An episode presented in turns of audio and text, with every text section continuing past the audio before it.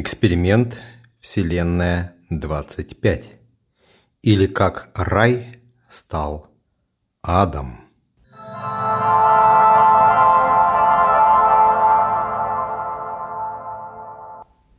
Вы на канале Или-Или и с вами его ведущий Игорь Рам.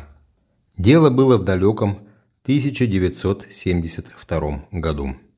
Американский ученый-этолог Джон Келхун провел самый известный эксперимент, заставивший задуматься о будущем целое поколение. Правда, сегодня об этом эксперименте мало кто знает, но современная цифратизация общества только подтверждает, куда мы все катимся и какой у нас финал. Собственно, сегодня я постараюсь восполнить недостаток в современном информационном пространстве и взглянуть на это исследование уже с высоты текущего состояния дел на планете. Для популяции мышей в рамках социального эксперимента создали райские условия. Неограниченные запасы еды и питья, отсутствие хищников и болезней, достаточный простор для размножения. Келхун – построил настоящий рай для мышей в условиях лаборатории.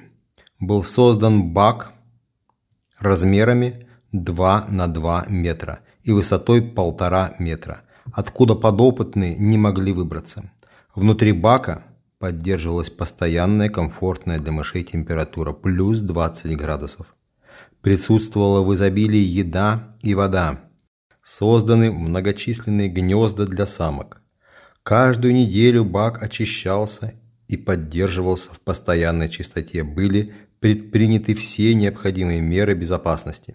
Исключалось появление в баке хищников или возникновение массовых инфекций. Подопытные мыши были под постоянным контролем ветеринаров.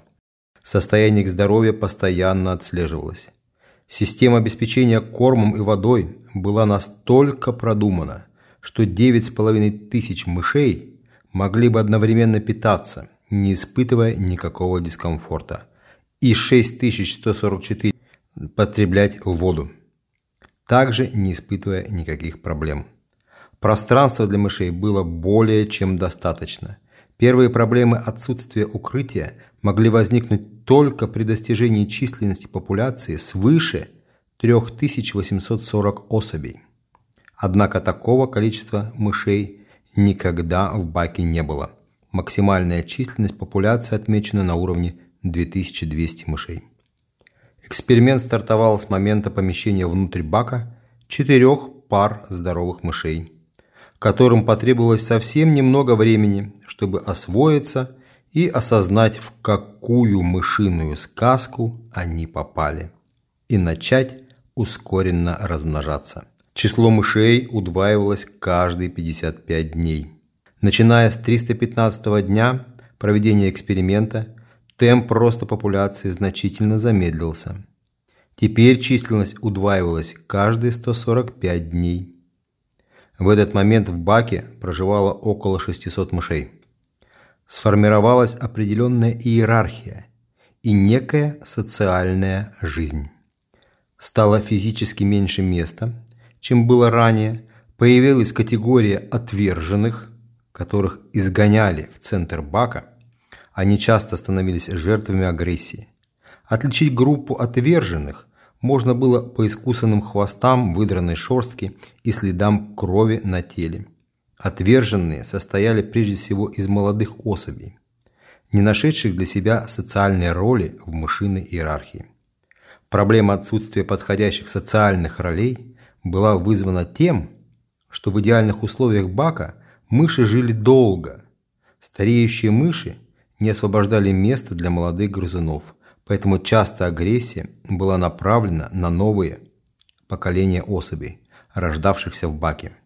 После изгнания самцы ломались психологически, меньше проявляли агрессию, не желали защищать своих беременных самок и исполнять любые социальные роли хотя периодически они нападали либо на других особей из общества отверженных, либо на любых других мышей.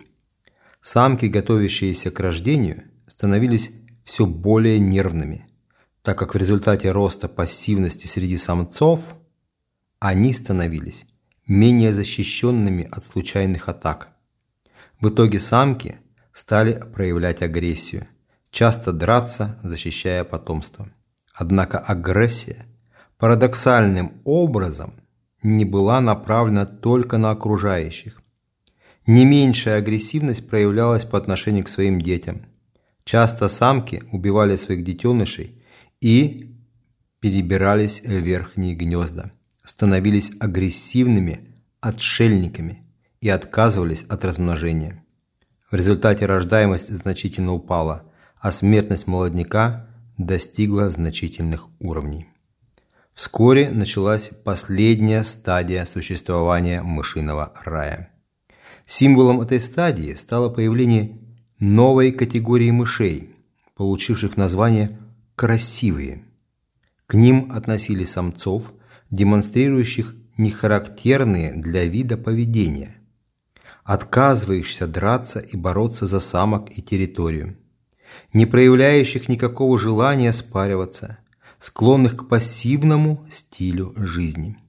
Красивые только ели, пили, спали и очищали свою шкурку, избегая конфликтов и выполнения любых социальных функций.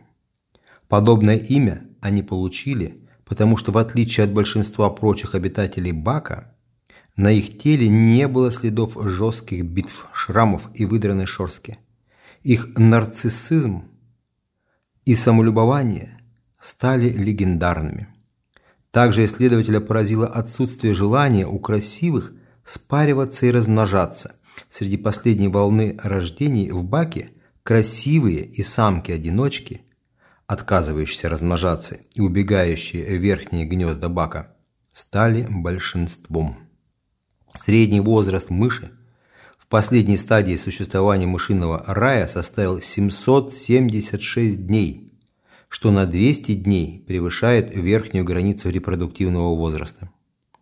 Смертность молодняка составила 100% от общего количества беременностей, но Та беременность, которая была, она была очень незначительна, а вскоре вообще составила ноль. Вымирающие мыши практиковали гомосексуализм и необъяснимо агрессивное поведение в условиях избытка жизненно необходимых ресурсов. Процветал каннибализм при одновременном изобилии пищи. Самки отказывались воспитывать детенышей и убивали их. Мыши стремительно вымирали. На 1780 день после начала эксперимента умер последний обитатель мышиного рая. Предвидя подобную катастрофу, доктор Келхун провел еще эксперимент над грызунами из последней стадии. Он из бака взял несколько маленьких групп мышей и переселил их в столь же идеальные условия – но еще и в условиях минимальной населенности и неограниченного свободного пространства. Никакой скученности и внутривидовой агрессии. По сути, красивым и самкам-одиночкам были воссозданы условия, при которых первые четыре пары мышей в баке, ну, собственно, экспоненциально размножались и создавали социальную структуру.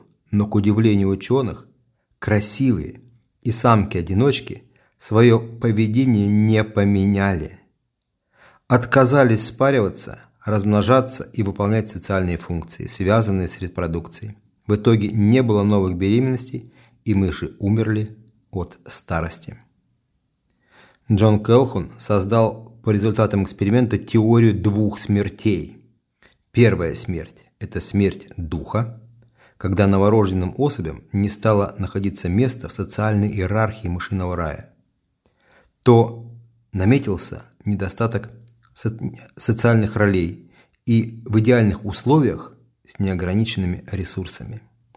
После наступления первой смерти физическая смерть неминуема является вопросом недолгого времени.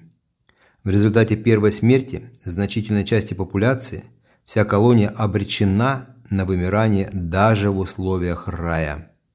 Однажды Келхуна спросили, о причинах появления группы грызунов красивые.